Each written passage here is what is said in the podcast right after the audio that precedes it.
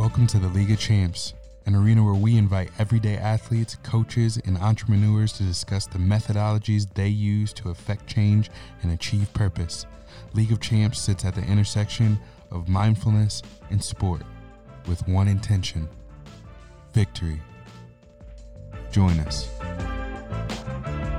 What up, what up? We're back. What's up, Wednesdays? After a week off, back in the building, back on the digital map, very out here 2020. Welcome back. Uh, gonna make this quick and succinct as possible. Have a few notes, a few thoughts. I took last week off. I just I needed to sit with some things. I felt like I was just talking into the void a bit and trying to come up with something to say and really just needed to be quiet and be mindful of my time and, and just really soak things in and, and, have some conversations with some folks. And so I did that and was happy that, uh, yeah, we got Vasha on on Monday.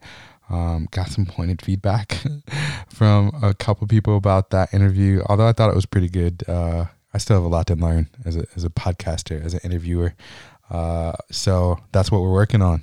Uh, and today, yeah, just talking about uh, a little bit about the state of the union, um, how that relates to, to training, and, and just some overall thoughts. So I've been reading uh, Mindful Athlete by George Mumford. I believe I've talked about that before here. I'll put that in the show notes.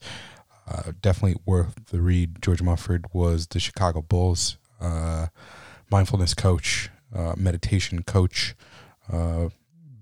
per Phil Jackson's uh, recommendation, or Phil Jackson brought him on. Um, so yeah, he was Michael Jordan's meditation coach, and then Kobe Bryant's meditation coach, uh, and just has a fascinating story. It's a really good book. George does a good job of sort of telling his narrative and his story throughout the book, but. Um, you know, he was reshifting his life at, at one point from, you know, being an addict and, and having some really deep rooted issues to uh, you know going back to school, becoming a psychologist and a meditation teacher. Um, he he said he, he decided to focus more on what he wanted versus how he was going to get it. And so he went on to talk about uh, watching a TV series called The Power of the Myth by Joseph Campbell. Um, there's a book with the same title. Um, I believe the show is actually available on Amazon Prime TV. You might have to pay for it.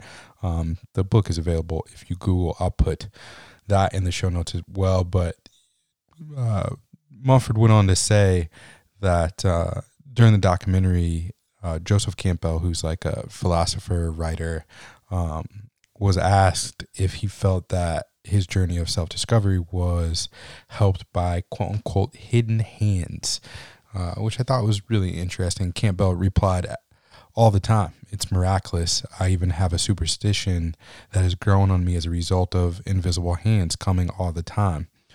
Uh, namely, that if you do follow your bliss, you put yourself on a kind of track that has been there all the while, waiting for you. And the life that you ought to be living is the one you are living. When you can see that, you begin to meet people who are in the field of bliss and they open doors to you. I say, follow your bliss and don't be afraid, and doors will open where you didn't know they were going to be. And that really stuck with me for, for multiple dis- different reasons.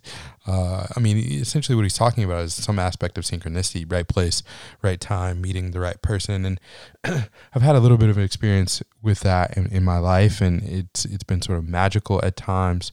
Um, but more specifically, following your bliss and, and with everything going on in the world and, and really fighting, you know, this this re-engaged fight, this reawakened fight for for social equity, especially as it pertains, obviously, to uh, Black lives, like what the world will look like if if you know kids at a young age. I mean, all kids really, but but Black kids specifically, uh, just were able to follow their bliss um, from a young age without the fear right of of being black uh, and running in a neighborhood or um, without the fear of, of walking down the street and, and getting pulled over rolled up on by cops.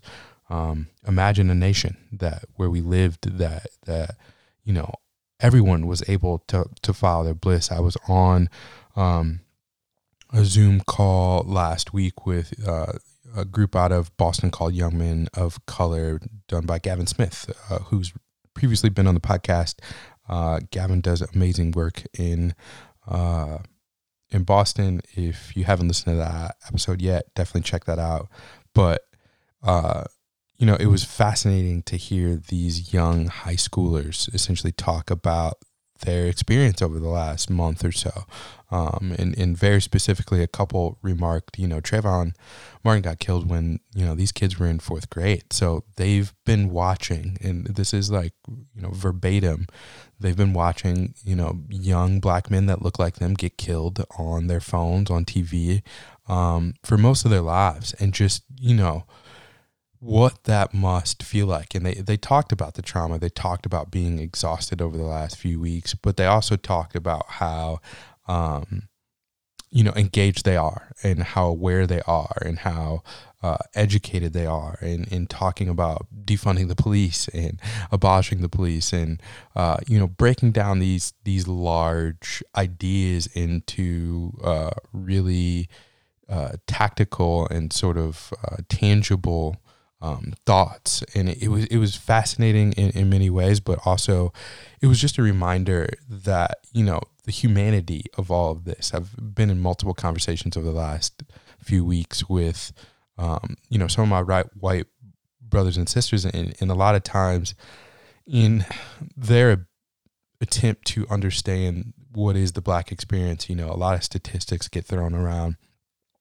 Um, you know, some uh, talking heads, people that I don't necessarily agree with, uh, get thrown into those conversations as well. I mean, even some aspects of racial science, and and I think what lacks a lot of the time is is this aspect of humanity, right? Thinking about um, these young black boys that uh, are going through such a traumatic experience watching this happen and, and what that can do to the psychology and, and going back to George Mumford and, and seeing Joseph Campbell's documentary, um, you know, what it would be like for them to follow their bliss without fear. And, and that's multidimensional on, on many different levels, but that's why it really resonated with me because I think as we continue to think about equity, um, we must be aware of of what equity truly truly means. You know, as athletes, we have the ability to sort of change our relationship to certain levels of discomfort, and you know, in exchange, that exercise, both figuratively, and literally, uh, has the you know possibility to change how we view ourselves and, and how we view the world. Um, and so, how do we begin to create equity in every aspect of our society? Um, how do we change our relationship to the discomfort of of uh, what it means to make those changes? That we live in a very sufficient world, that there is enough resources. Uh, you know, another good book to read is um, "The Soul of Money" by Lynn Twist, and she really gets deep into this this capacity of sufficiency, how we live in a very sufficient world, a very abundant world, um, and how there there is enough. You know, we are enough, and it it's a mindset shift to to begin to think about this. But in that aspect, how can um, those resources be be shared. And so, in a conversation that I had with my friend Xavier Paul last week, who runs an amazing uh, company organization called Justice Informed. Uh, I've spoken about him before too on the podcast. Still trying to track him down to get him on, but um, you know, he said equity is an accountable relationship with one another. Uh, uh, with excuse me, equity is an accountable relationship with another person or people, and all relationships require clarity and specificity to be powerful. And you know that accountable aspect, you know, that's what essentially what we're asking for, right? Um, and even as you train, it, it really that really resonated with me as well because uh, I have a coach right now, and you know I'm, I'm a runner, and having a coach that keeps me accountable is part of the reason why uh, I think I've progressed so well this year. It's been the first time that I've had a run coach consistently over the last few months, and I'm obviously blessed to to be able to to do that and and uh, afford that. But think about it in in even the context of high school or mentorship. Like we all need a coach. We all need that feedback. We all need that accountability because that accountability um, has the ability to keep us honest, to keep us uh, in integrity with with ourselves, and um, you know, our integrity reflects in every aspect of our lives. I think a lot of times it's easy to get caught up in, you know, these esoteric ideas of intention and, um, you know, following your bliss for for whatever that means, but as you start to uh, have honest conversations with yourself and, and look at your life subjectively, uh, look how you s- spend your days, how you spend your money, how you spend your time, uh, your habits. Uh, you, you you start to see how uh, integrity, how integral you are in your own life, right? Uh, if you want something, um, say you want to make a million dollars, you know how you spend every single day in pursuit of that, or let's make it more even tangible. You want to run um, a sub five minute mile like I, I do right now. The actions that you take on a daily day basis from you know how you're taking care of your body to what you're eating to then how you're training and affects that, right? So even in the million dollar scenario, you know how you're spending your money, the the type of things that you're investing in, the people that you're talking to, how you spend your day, um, trying to build into that aspect of we- wealth. Um, you know, it, it is all sort of a discernment of of how you spend your time, how um, you know how you keep your word to yourself, uh, and so I think that's very interesting as well in, in terms of how we're looking for the equity in, in society and looking in for the equity um, with ourselves because I do think it, it comes with you know having this this uh, aspect of, of self awareness and, and, and, mindfulness and um, the ability to teach that at a young age I think is is possible and even in scenarios where people might not have the full time or resource to be thinking mindfully, right? Uh, and and what a luxury that is. But what five minutes of mindfulness might be able to to do, and I'm I'm very interested in this this dialogue and this conversation. I don't have all the answers, but I think that's part of what League of Champs for me is about is is talking to people that that are doing this work that have done this work and can give insight on you know how we begin to drive equity in, in many different facets of um, health and wellness, of sport, of uh, you know the financial uh, makeup of this country, um, education. I mean, we can go down down the board um, in every aspect of how we live our lives. So, you know, again, for me, movement is rebellion, right? Uh, running is a form of rebellion, and taking care of yourself is almost a, a, form of rebellion nowadays against a system that that you know where healthcare is difficult to to get, uh, where you know you might live in a in a area that doesn't have healthy food options. So, um, as my brothers from We Run Three One Three talked about on that episode, you know, growing up in communities where they didn't have access to food and, you know, how they've switched to being vegetarian because it is uh, an act of, of self care and rebellious against sort of how they grew up and, and what was available to them. And, there's such power in taking action in that way to, to meet their goals. They want to perform better. Um, so I also came across, uh, an aspect, uh, uh, philosophy of Japanese culture that uh, Phoebe Lovett, who I'll put her Instagram in the show notes as well, uh, sent out. Um, I think last week at some point. It, it's it's a concept called Hansei. Hansei. I think I'm pronouncing this right, but um, it is essentially translates as self-reflection. Um, it's a central idea in Japanese culture, meaning to acknowledge one's own mistake and to pledge improvement. Um, and I, again, insight into oneself is the first step to improvement. Insight into oneself is the first step to improvement, and the process, the the emphasis is on what went wrong and on creating clear plans for the future and, and assuming that what went wrong does not reoccur. And, you know, we're going through that right now.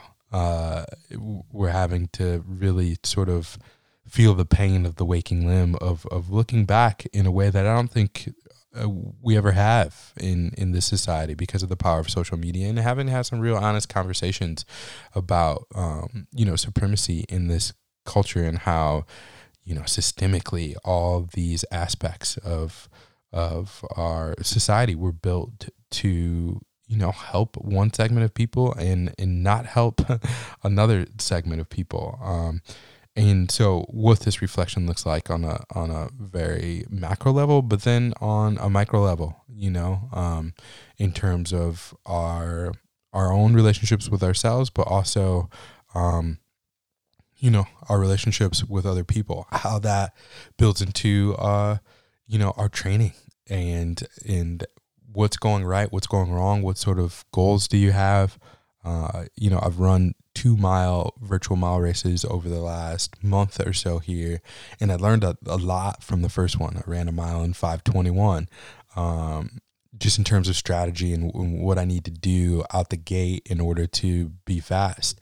Uh, two three weeks later i ran another virtual race the brooklyn mile and ran that in uh, 509 so I, I, had you know uh, a 12 minute uh, or 12, 12 minute, 12 second improvement. Um, and it, it, was a lot of reflection and a lot of like what went right, what went wrong, what did I do the days before? Um, you know, how am I eating? How am I resting? How am I recovering? So on and so forth. That that led into um, that next race and and how I was able to improve. So I th- think throughout society we're doing this on multi multiple levels, but again to sort of regroup on all of this um, you know, how can we follow our bliss without fear and create uh, or um, you know engage with or find the right coaches or mentors to keep us accountable or even some friendships um, to keep us account- accountable to have to make sure that we have that integrity in our lives to keep ourselves accountable um, and how we're building that equity you know, in many different facets of our society and culture so that, um, you know, young men and, and women of color have the ability to follow their bliss too. I, I think that that's all we're fighting for is the same level of accountability that, you know, uh, our white brothers and sisters have. Um, and all of this comes with, you know, having to have some aspect in art of, of self reflection, mindfulness, and and being aware of, um, you know, ourselves and and our own experiences in this world, and and how that relates to to life. So, um, that's it for me today. Some very sort of large concepts that, again, I will put in the show notes of this. I hope some of that was valuable in terms of, you know, how we are able to approach day to day life in, in terms of our integrity and our intention and, and what we're um, chasing, if you would, or what we are, what our goals are and how we're trying to meet them and, and see them and, uh, you know, appreciate the journey, if you would, along the way, but also, um, you know, how can we continue to reflect on, on what's going right and, and what's not on a large level and a personal level, um, and, and drive that equity, you know, and, and have that accountability in, in our lives. Um, I, I think the, the overarching goal, you know, many aspects, but in a simple uh, form is to, to you know have less suffering in in this life and in in this path and be able to um you know embody our purpose as much as that that may change and as as much as hard as that is to define sometimes but to embody that in ways so that um, you know you can have life experiences that bring you alive that that sort of light you up and help others to do the same. So i hope this resonates to some degree. I hope you're well. Uh, you know, happy Wednesday. Um, there's still a massive amount of work to be done um, within society and within our culture, and the work has really just begun. It's it's been happening for years, decades, centuries, really, to even get us to this point. But I'm I'm given hope with how the world has reacted to Ahmaud Arbery's death, to George Floyd's death, to Breonna Taylor's death. I mean, in the short summation of, of, just a few of our brothers and sisters that have um, unfortunately lost their lives, uh, and and how that relates to to how we train. Again, uh, movement is rebellion to me. You know, being creative, uh, helping you know other other folks be creative is a form of activism to me. So, you know, how can we continue to do that with league? How can we continue to do that in our own lives? And you know, small small steps uh, lead to finishing uh, the race, if you would. And and I think we all have to decide on a day to day basis what those small steps look like, and yeah, with intention and integrity, uh, meet some of those uh, those objectives and our goals as to what we want to get out of life, but how we want to also help other people. So, again, hope you're having a good week. Um, if you like this, share it with a friend. Tell your mom. Uh, I'm sure my mom will listen to this and give me some more pointed feedback on uh, how I need to be better. Uh, thank you for keeping me accountable. I have a, a, lot of people in my life that that do that, that drive me to want to be the best I can be, and um, I just want to help others do the same. So, again, have a great rest of your week, and we will talk to you soon. Next week, we've got uh, Matt Taylor, the CEO from Tracksmith Apparel Company, running company on the pod, and I hope to do uh, a, a, great job of breaking that episode down and, and, presenting it as I as I realize after listening to some of these episodes, I have a lot of work to do. So that's my Hansei in a nutshell. Uh, yep. With that being said, talk soon. Have a good one. Peace.